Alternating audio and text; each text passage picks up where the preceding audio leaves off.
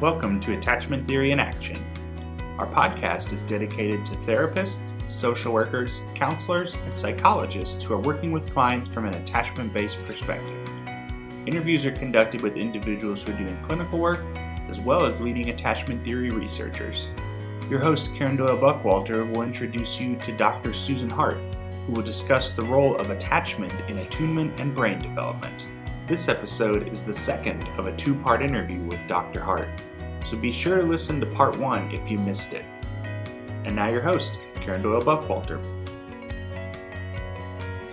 So, also, I think that's interesting too because if you're looking at the different parts of the brain, you that's manifest in when you're looking at someone in different ways, you know. So, you know, you could look, you could be saying one thing, but um, being very fidgety or whatever, or, or something like that. Um, wow, this is so amazing. I really am excited. So, so excited to learn more about this. Let me finish my sentence. Um, but now, however, you know, your goal is to make this accessible and practical for clinicians. And as you're talking, I'm wondering, wow, you know, that is really looking at a lot of different um, metrics and scales and and you know how how have you simplified it or were you successful in doing that so that people could learn it without yeah you know, a two week training and, and a two year code of reliability testing like in the adult attachment interview. well, like, like um, you know, when I talked about the textbooks, that you have to have them, you know, where you where you need um, you you need knowledge and you know you you know you have an you need an education. And then you have to have the picture books in the other end for for people you know that hasn't got they haven't got the time to read books and they're not very much into book reading. Yes. so they can catch a theory in a short time. Well we we've i've got the same thought about assessment methods. Yes. Uh, so what, you know, the emotional development scale, because it's developed together with Hoogreff and we're making validity and reliability studies, you need a, a, kind of certification to use it. And in our emotional mentalizing scale, we, you, you would need a kind of certification because judging mentalization is quite, quite difficult actually. Yes. And uh, using, um, you know, using MIM is difficult in itself, but using yes. it with psychometrics needs a kind of certification. So what we've said to ourselves, and when I say we, we are four psychologists that have said to ourselves, well, you, you, you we need some assessment methods that's very easy to learn, and you can learn it from from you know a one day workshop. So we've made what we call a neuroaffective analysis, and that consists of uh, five questions to the autonomic level, five questions to the limbic level, five questions to the prefrontal level. And then you've got, you know, like barometers where you where you have a scale from from uh, one to twelve, and then it's it's very very easy to add up to see where the proximal zone of development is and what you have to focus on in your psychotherapy.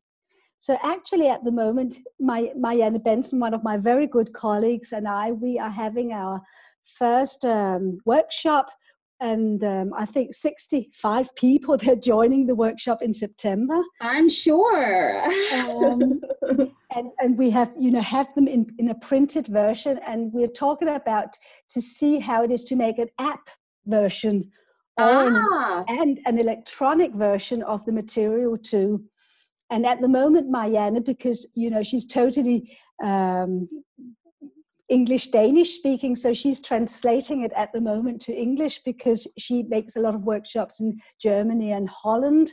So um, we're bringing it out in english too now actually. Oh my goodness. And so were you able to keep it to a one day training? Like this training coming up with the 65 people is it one day that's a you know that's a two day training because we've made uh, the neuroaffective analysis in a two version, in um, a very easy light version and in a version that's a bit more complicated, but not more complicated that you can learn it in two days. Wow. But of course, that's this, you know, this light stuff, that's not going to go through a validation and uh, reliability study process.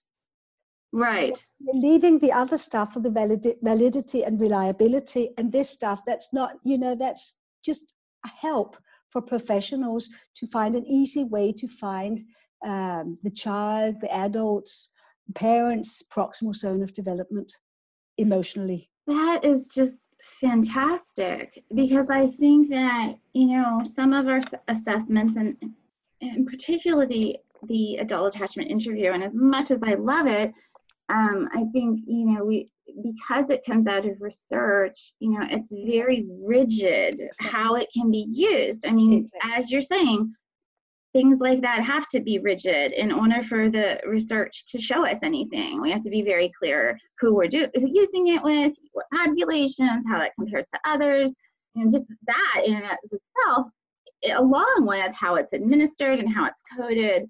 A lot of the coding systems are for um, even the strange situation. Other things are quite complex. Exactly. So I really um, thrilled because it feels like you're sounds like you're you're bridging that gap you know i think so often it's like well you do it this way this is the gold standard and then therapists are left with well i guess i'll do nothing because i can't do that you know so the idea that you're offering something purely for clinical application you're being very clear i'm not saying this is um, has all the psychometrics for research um, that is just great. You know, it's really thinking out of the box. It shouldn't be, but it really is, isn't it? well, I think you know it's because I've been a clinician for so many years. So you know, you you've got you've got a you, you sense what's missing. Yes, and, and yes. I think it's so right what you're saying that you've we've got these wonderful assessment methods, but they they they have been developed out of research and they're actually much too complicated for clinicians and the clinicians they don't have the time Mm-mm. I mean, to make the transcription of a whole AAI, it's so time consuming. Yes, it is. You just, you just can't do it. And that's just before code. Then the coding process can take many hours as well, especially if you're not super experienced. And um, so this is just yeah. wonderful. Yeah. Um, you know, I knew when I read your first book, I believe, and you were talking about the triune brain, I was so pleased because this is another thing where in neuroscience it's like, oh, that's over, that's an oversimplification. You know, the triune brain. It's like it is useful for clinicians and for parents and others to understand this in a way that is accessible and can still make an impact. Um, so I just, you know, so appreciate all along the way where you're keeping this in mind. You know, I, I, and and of course it's true. The triune brain is a simplification. Yeah, and, we're not arguing with that. It's, it's an oversimplification too, but we need simplifications to use them in our clinical world. And yes, it's a metaphoric model. It's a heuristic model. True, but uh, in in human science, we've been using heuristic models for for ages.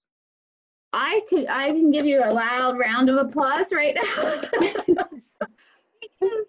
getting stuck on things like that that is preventing getting this important information into the hands of clinicians in ways that really can have a positive impact for children. Yes. Yeah, yeah. So so I mean you, you I think you know we really need simplifications. we do. Rather than criticize them, we need to look for them. You know, yes.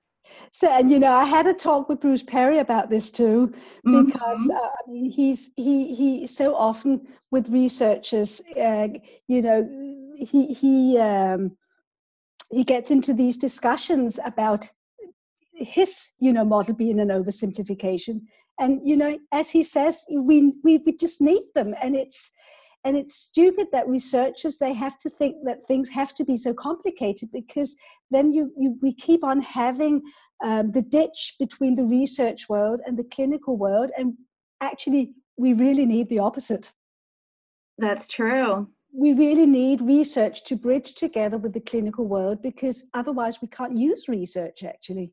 Yes, we need um, a good feedback loop um, of what you know, once something's being released, feedback from the clinicians, you know, this is what we're, you know, this is what doesn't work. You know, when we were members of the National Child Traumatic Stress Network, um, we studied a variety of um, trauma based models at, at Chaddock. And what was really great was, you know, many times feedback from the clinicians did go back to the developers. For example, you know, if there was a group that was 20 sessions, the, the clinician said, that's not going to work. Like, we can do a group that's like eight to 10 sessions. So you're, and here out of these 20 sessions you've given us, these are eight to 10 ones we think were really the best and most effective. Mm-hmm. And, it, you know, we have, for example, just giving an example. And so then it wouldn't have worked if they just said, no, we're keeping it at 20 sessions and it doesn't matter if you can get people to participate in 20 sessions. I mean, that would not make any sense, would it? no, that's true. I mean, it, it, this fits fits all size model, isn't it? Yes. So, so you know, and actually, that was the reason why we made this neuroaffective analysis because it gives you the possibility not only to find out what what's the zone of proximal development emotionally, but it also gives you a way of evaluating what you're doing. Yes. So, yes. so after a period, you, you, you sort of make it again to mm-hmm. see have any change occurred. Mm-hmm. Mm-hmm. So I know everybody listening to this is thinking, yes, this is what I need. I, I want to run off and figure out how to learn this. What, you know, what, especially, you know, in, in America, um, you know, what, what's available to us to learn this? How, how can people learn to use the assessment you've developed?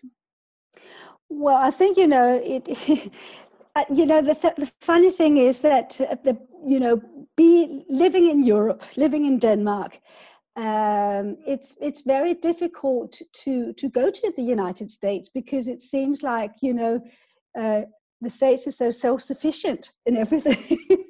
so it's very, it's very. Is that, are we putting on a great show?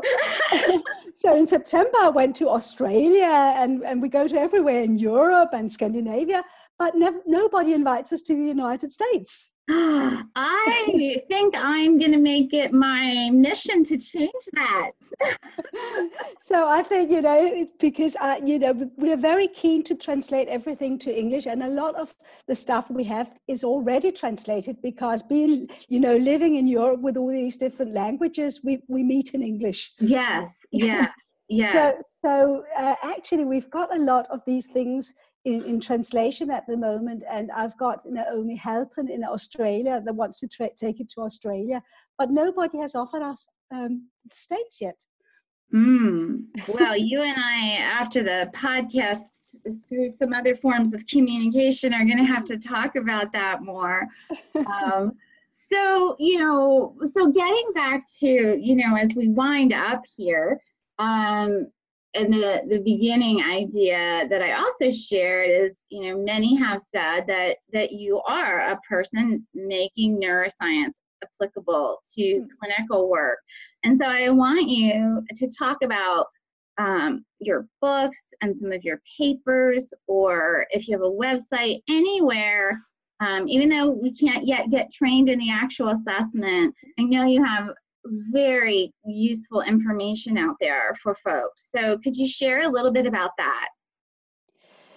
Well, there's you know there's plenty of, of uh, is there a particular track you would like me to take here? so many tracks to go.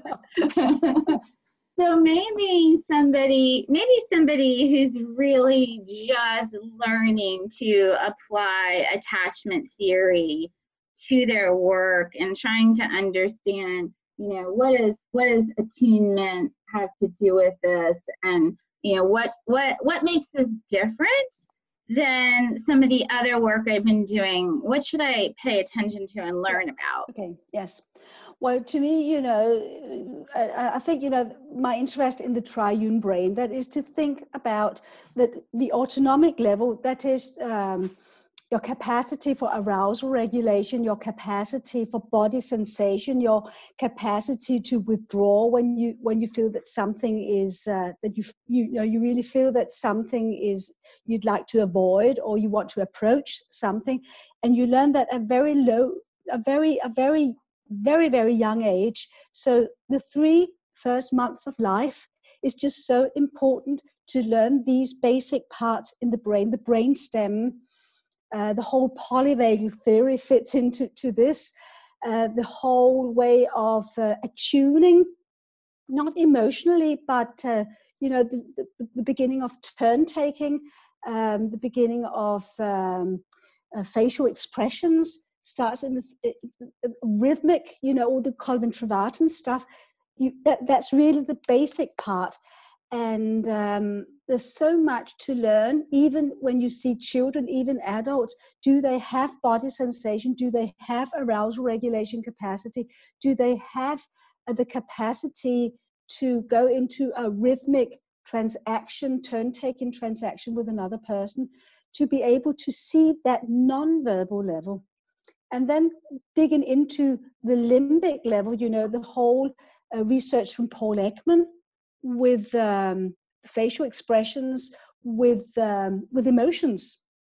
You've got um, the the basic emotions, um, um, and you see if people they're able to make the affective attunement, being on the same wavelength together, which is non-verbal capacity too. Mm-hmm.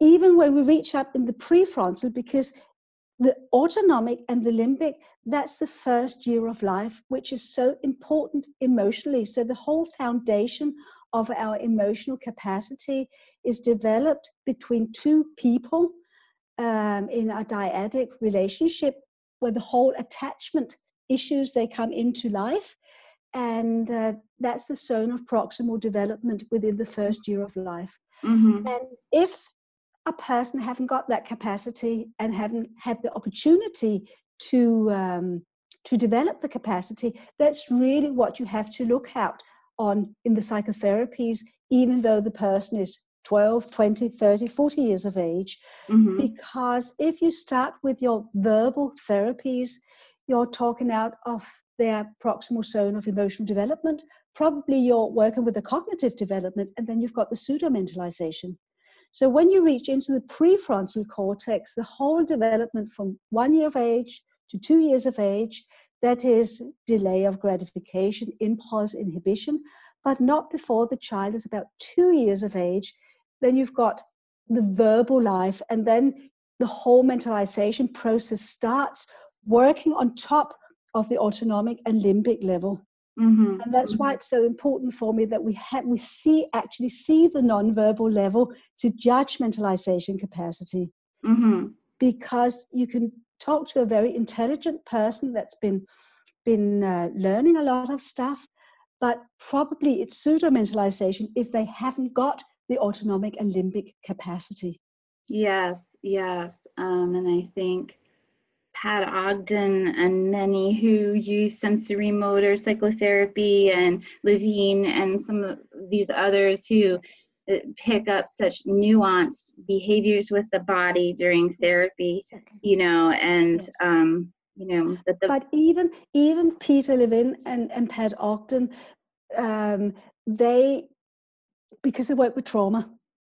So so you know what they what their way of working that is that you have to connect associations. So you have to connect the autonomic and limbic level with the, the prefrontal level. And they, actually they don't talk very much about the limbic level. They talk about the autonomic and prefrontal yes. level. Yes. So if you talk with a person with a reactive attachment disorder that type of psychotherapy that's you know in a way out of the proximal zone of development because they haven't got the reflective capacity. Right Right. And actually, you know, in some ways, therapy is a better way of working with these people. Mm-hmm.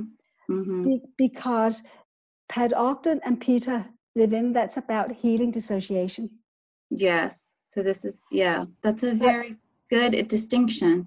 Because some people, even though they are adults, if they haven't had the autonomic and limbic levels developed, it's it's a lack of development. So mm-hmm. what we talk about is lack of development, dissociation, and regression.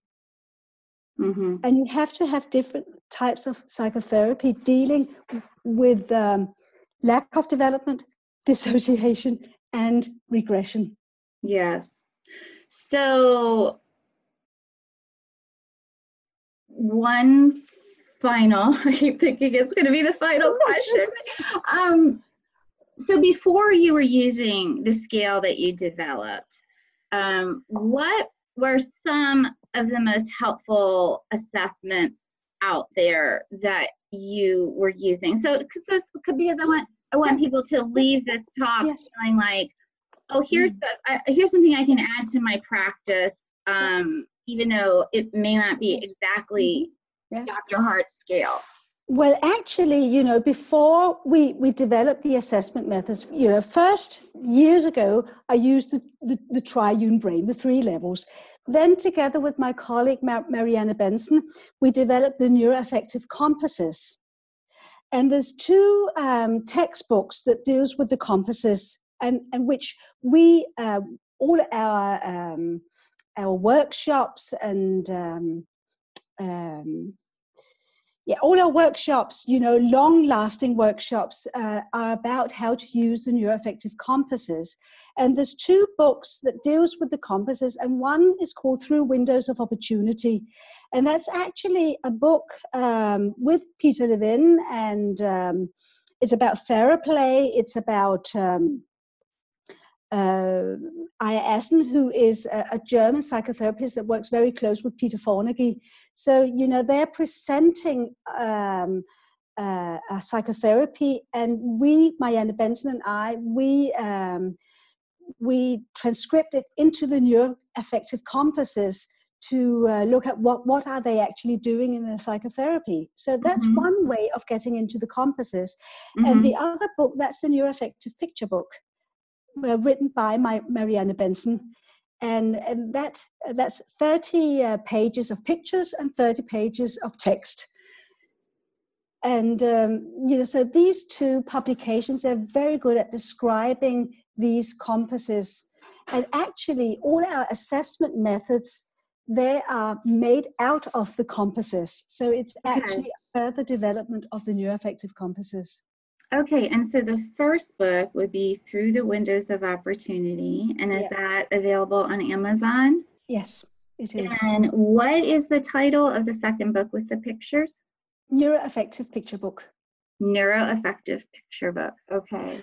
Yeah, great. Oh, you're just you're just so amazing at at making I love the idea of a picture book along, you know, when we're talking so much about making things accessible and also in terms of looking at the body and nonverbal things and things like that. So, well, I knew it was going to be wonderful to talk with you, uh, Dr. Hart, but wow, I, I, this is just a fantastic um, opportunity and interview, and I'm really excited to be releasing this. And um, really would like to see more going on with your scale in the United States. So, yeah.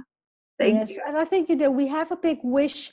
Uh, um, you know, emotional developmental scale. I'm working very close together with a Danish psychologist called Jesper Birk, and he c- travels very often. He's got a close. Uh, he's very close to Bruce Perry and neuroaffective modeling of therapeutics. Yeah. So he very often goes to Banff in Canada, and um, and and I know he's going to present the emotional development scale in in Banff.